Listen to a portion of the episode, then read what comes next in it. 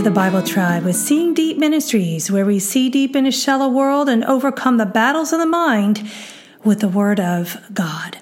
Truth is the defining characteristic of our faithfulness to God. When we compromise our values, we give God a bad name.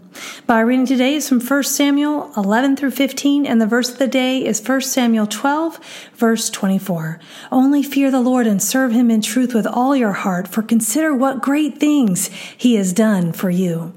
Providing a little context, Samuel was addressing Israel after they had installed a king. Israel did not want God as their king, they wanted a man, and God let them have it an earthly king. But the consequences of that decision were going to be far reaching. Samuel broke it down into simple terms for them. Simply fear God. We talked about that yesterday, and this is imperative to living faithfully for God. And then Samuel said, serve God in truth with all your heart. Friends, we get deceived and can set our own standards, our own kings in our life, but God is the one standard. When we operate in truth, God is honored. Don't compromise the message of God by living for this world and its values. And why? Samuel says, Remember what God has done for you. Serve Him, not earthly leaders. And when serving God in truth is behind our motivation, God is pleased.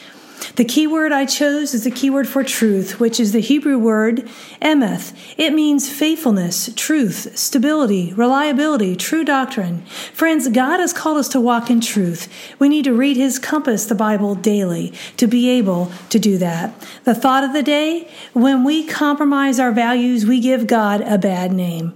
Application maintain godly values by maintaining your walk with truth from God's Word. Go with God and His precious word, friends.